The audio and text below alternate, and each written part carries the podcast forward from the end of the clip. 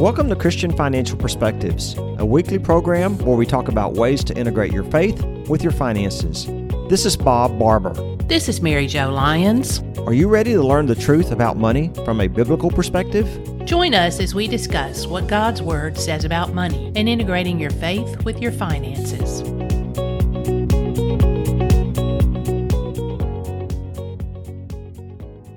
If it's your first time listening, welcome to the program. And if you're a returning listener, welcome back. In this week's show, we will continue along in our series called Biblical Viewpoints of Money and Wealth. This was originally designed as a Bible study and written by my co host, Bob Barber. The series is a deep dive into what God's Word has to say about money, so we thought it would be the perfect topic to cover here on Christian Financial Perspectives. If you'd like to get a copy of the Bible study, the Bible study guide called Biblical Viewpoints of Money and Wealth, you can go to Amazon to order it. This series includes seven viewpoints. So, Bob, let's review the first three viewpoints that we covered in our earlier sessions, the first of which serves as the foundation for the series. Viewpoint number one is the difference between a biblical and secular worldview which truly this is the foundation for the entire Bible study that I wrote in handling wealth from a biblical perspective. Without that foundation, it's hard to take in all the other viewpoints because it all builds on that. And then viewpoint number two is the difference between the roles of the owner, which is God, and the manager, which is us, and how our role is to be good stewards of the resources God has entrusted to us. And viewpoint number three is the biblical worldview of working and retirement. Most people don't realize that the Bible has over 550 scriptures when it talks about working, but only one, and I mean just one scripture in the entire Bible that speaks of retirement. And you know, it's not at all in the way we think of retirement here in America, but it has to do with mentoring those in the workforce that are younger than us. It's just amazing. It's just one time, and work is referred to so many times. I just think the contrast is unreal. And if you missed the first of these two podcasts, you can easily listen to them at ChristianFinancialPodcast.com. Today, we are going to cover biblical viewpoints of secular and biblical counsel and money and wealth. And for our last podcast next week, we will cover the last two biblical viewpoints of money and wealth, and that is giving and blessings, inheritance and legacy.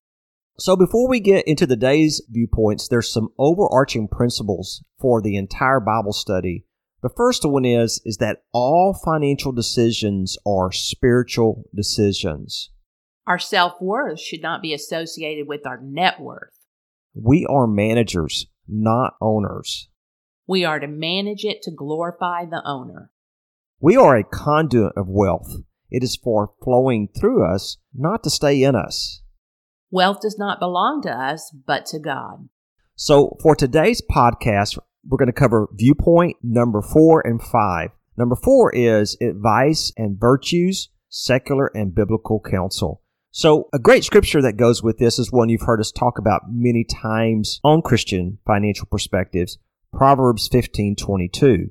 Plans fail for lack of counsel, but with many advisors they succeed.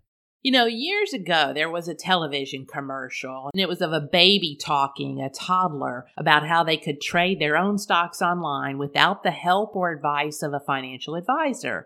You know, it was a cute commercial, but I think what it implied was rather foolish that investments were so easy that a toddler could do it. And in the scripture you just read, Proverbs 15, verse 22, what does it say about seeking the advice of others? Plans fail for lack of counsel.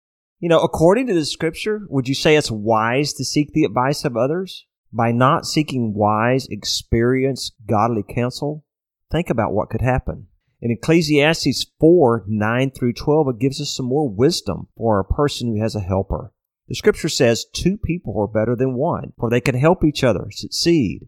But if one person falls, the other can reach out and help. But someone who falls alone is in real trouble. Another great scripture, and this is from the first book of Timothy, chapter 3, verses 1 through 12, are virtues to look for in a deacon or elder in the church both being used as a guide for anyone who would seek counsel and advice from, And then they are great examples for all of us to live by and to look for in others from whom we may seek advice. And in fact, Bob, we referred to these in an earlier podcast where we talked about the virtues to look for in a financial advisor, didn't we? We sure did, and we went through them. But for those that weren't able to hear that program, and I think that was actually just our third podcast, if you want to go back and listen to that, we get, really get into detail.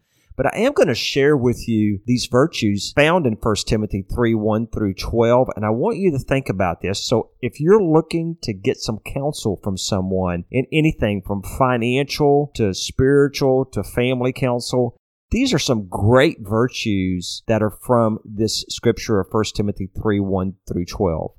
First thing, do they have a good reputation in the community? So look for somebody that's been around a while and does have a good reputation. Have they been faithful to their spouse? Are they well tempered? Are they self controlled? Are they respected in the community? Are they hospitable? Are they able to teach and do they have a teacher's heart? Are they not given to drunkenness? Are they not violent or quarrelsome but have a gentle spirit? Are they not a lover of money? Do they manage their own household well? Are they a mature believer in the faith? Are they sincere and honest? Do they believe in absolute truths? Are they stable? Are they not a malicious talker? Are they known for being trustworthy in everything? You know, Bob, these characteristics, they can be applied to anyone from whom you're seeking counsel. And you mentioned a few of those. Others that came to mind was your CPA and your attorney should even fall into these categories In the second book of Timothy, chapter 3, verse 2 through 5, and in the first book of Corinthians, chapter 6, verses 9 and 10, they also give us a list of types of people to avoid getting counsel and advice from. So, why don't you run through those for us? Yes, I love these two lists. This first list we gave was people to look for getting counsel from. So, this next one, avoid getting counsel advice from anybody with these vices. I don't want to get counsel from somebody that has these virtues.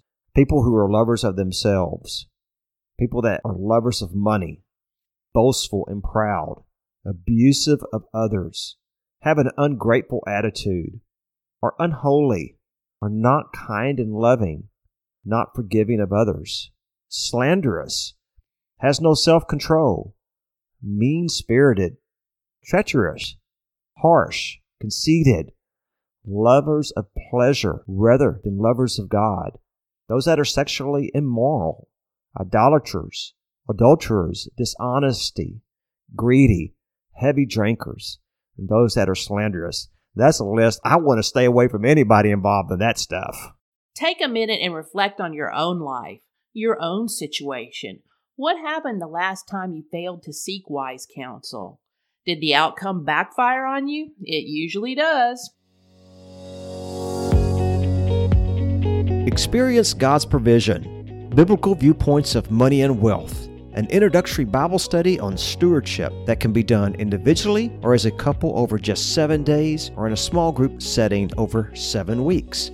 This scripture extensive study explores God's design for money, stewardship, and creating a legacy. In it, you will learn the difference between a biblical and secular worldview, the different roles of an owner and manager, God's view of work and retirement, the difference between secular and biblical counsel, handling money and building wealth from a biblical perspective, the reasons for giving, and creating a legacy and inheritance for your heirs. This Bible study on stewardship could completely change your view of money and wealth and offers freedom from the control it could have over your life. To get your copy, call 877 718 7884. Again, that's 877 718 7884. You can also go online to get your copy of Biblical Viewpoints of Money and Wealth on Amazon. Up next is Viewpoint 5 Money and Wealth. In Deuteronomy chapter 8, verse 18, but remember the Lord your God, for it is he who gives you the ability to produce wealth, and so confirms his covenant, which he swore to your ancestors as it is today. Did you know that the word wealth appears in Scripture approximately 100 times? It is referred to in both a positive as well as a cautious manner. Wealth can be a blessing as well as a curse if it's not handled with wisdom and care.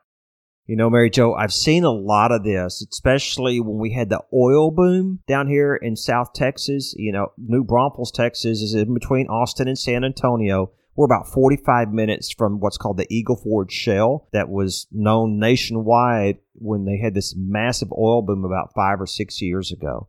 And we saw a lot of sudden wealth syndrome.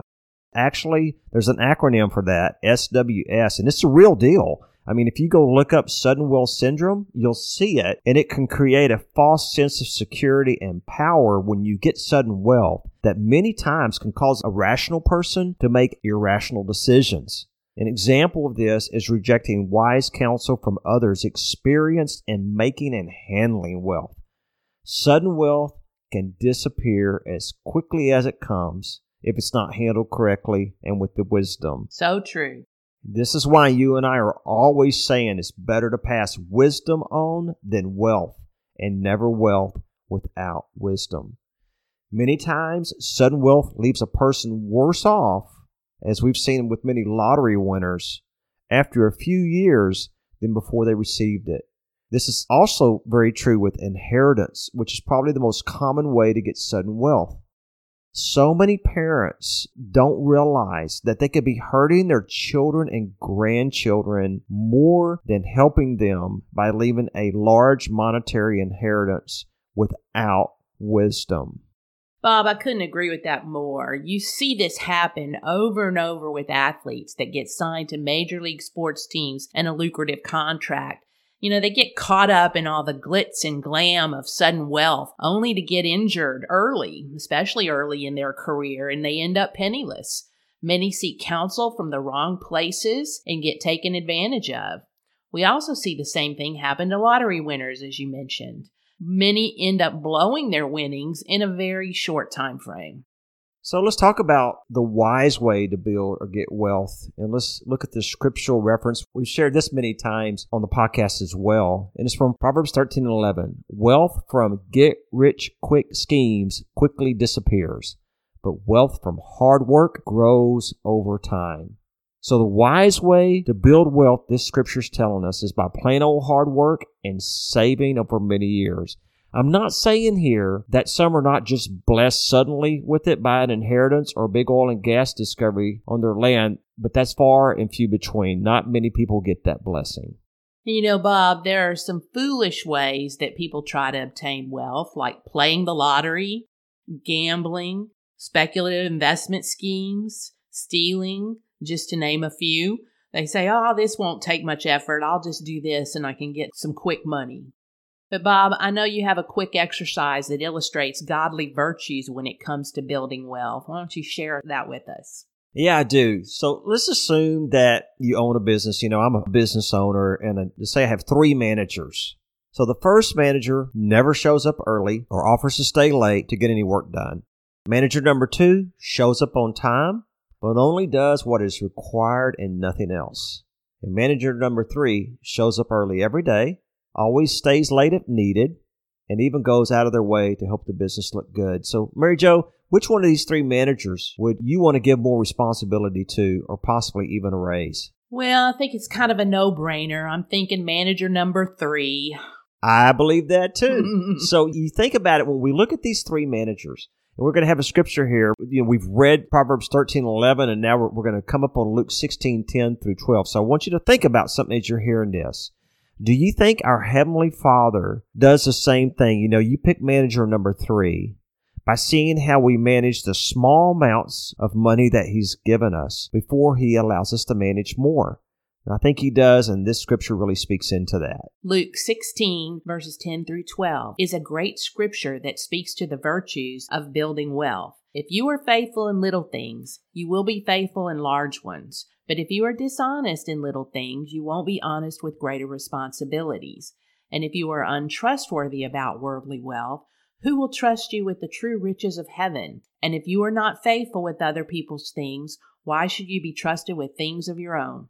So you think about this scripture, and when our Heavenly Father allows us to receive say, a, a, large bonus or a large windfall of money, like an inheritance or a large oil and gas royalty check, and we handle it responsibly by following biblical guidelines, do you think God may just allow us to receive even more to manage? I would certainly hope so, and I think I've seen it happen time and time again. Another aspect of money and wealth is investing it with biblical values. Let's look at what Solomon said about investing. In Ecclesiastes 11, verse 2 Invest in seven ventures, yes, in eight. You do not know what disaster may come upon the land. So when we look at this scripture from Ecclesiastes, it's very clear that Solomon himself, the wealthiest man that ever lived in the history of mankind, believed in diversification. If you look at First Kings 10, 22 through 29, and again Second Chronicles 9, 21 through 28, these scripture references talk about all the things that Solomon invested in. And without reading the entire scripture, I'm going to give you five or six of these. One was transportation and ships. Another was commodities and currency, gold and silver. A third one was actually weapons. That's interesting. Fourth one was food production. Fifth one was livestock, horses, and cattle. Sixth one was building materials, trees, lumber, and stones. And I know a seventh one was land. So, based on biblical principles, is it wise to put everything in only one type of investment? Say only real estate, or only stocks, or only bonds, or if you're just a business owner, just your own business, and that's all think from looking at this scripture, we can all agree from these scripture references no, it's not, and the wealthy don't put all their eggs in one basket. Now let's look at what we should or should not invest in using biblical guidelines. Ephesians 5, verse 11, speaks into this by saying, Have nothing to do with the fruitless deeds of darkness, but rather expose them. Then in the second book of Corinthians, chapter 6, verse 17, the Bible says, Therefore, come out from their midst and be separate, says the Lord, and do not touch what is unclean, and I will welcome you. And then in James chapter 4 verse 17, it says, Therefore, to one who knows the right thing to do and does not do it, to him it is sin. Boy, Mary Jo, these scriptures are very clear. According to these scriptures, should Christians put money into any company, business, venture, or partnership that is involved or promotes agendas that are contrary to biblical principles and values? The answer to that is no. What if the company is extremely profitable and is just involved a little in an agenda that violates biblical guidelines, like maybe an ethics violation or two? Maybe they are simply a distributor of pornography. Is that so bad? Uh, okay, you're messing with me now. or maybe they buy from a manufacturer that is known for using child labor. I don't see what the harm is. Yeah, I know you're messing with me. You're acting like you're acting like the you know the advocate of there. Okay, uh, just but, a little really, sarcasm. Right. Yeah, I know it. You know, it's been our experience that companies that generally fall over time they violate one biblical principle and then another and then another. It generally starts with supporting an outside immoral agenda that we see, and then it finds its way into the inside of the company, and it's like that old slippery slope. And once you start down it, it's hard to turn back until you hit bottom. As we always do here on Christian Financial Perspectives, let's go to God's words for some additional guidance. In 1 Timothy chapter 6 verse 10, for the love of money is the root of all kinds of evil, and some people, craving money, have wandered from the true faith and pierced themselves with many sorrows. I know, Bob, you love that one. We've used it so many times here on the show. Yeah, you know, Mary Jo, that's because it's a warning to all of us of being careful of allowing greed to be the only motivator for investing in a company, regardless of what that company may be doing we must be very careful of not doing that because when you allow greed and emotions to overtake investment decisions, good things do not happen. That's for sure. Learning to find contentment in doing the right thing is the right thing to do. And we'd like to end today's podcast on biblical viewpoints of money and wealth with this scripture from Paul. I think this really speaks into not getting caught up in it's all about the money and this is what Paul said in Philippians 4 10 through 13. But I rejoice in the Lord greatly that now at last you have revived your concern for me. Indeed, you were concerned before, but you lacked opportunity. Now that I speak from want, for I have learned to be content in whatever circumstances, I know how to get along with humble means, and I also know how to live in prosperity in any and every circumstance. I have learned the secret of being filled and going hungry, both of having abundance and suffering need. I can do all things through him who strengthens me. It's really speaking to the heart that we find contentment and not always needing more. Thanks for joining us as we continue along in our series called Biblical Viewpoints of Money and Wealth. Join us next week when we cover giving and blessings, inheritance and legacy. That's all for now. You are listening to Christian Financial Perspectives. Join us next week as we explore what God's Word says about money. And don't forget, you can sign up for our free newsletter at ciswealth.com or give us a call at 877 71 Truth. That's 877 718 7884. To make sure you don't miss any of our podcasts regarding the truth about money, be sure to subscribe to Christian Financial Perspectives at ChristianFinancialPodcast.com for free. If there are any specific topics you would like to hear more about, we'd love to hear from you. That's all for now. Until next week. Comments from today's show are for informational purposes only and not to be considered investment advice or recommendations to buy or sell any company that may have been mentioned or discussed. The opinions expressed are solely those of the host, Bob Barber, and Mary Jo Lyons. Bob and Mary Jo do not provide tax advice and encourage you to seek guidance from a tax professional. Investment advisory services offered through Christian Investment Advisors Inc., a registered investment advisor. Securities may also be offered through Cetera Advisor Networks LLC, member FINRA SIPC. Cetera is under separate ownership from any other named entity and is not affiliated with Christian Investment Advisors Inc.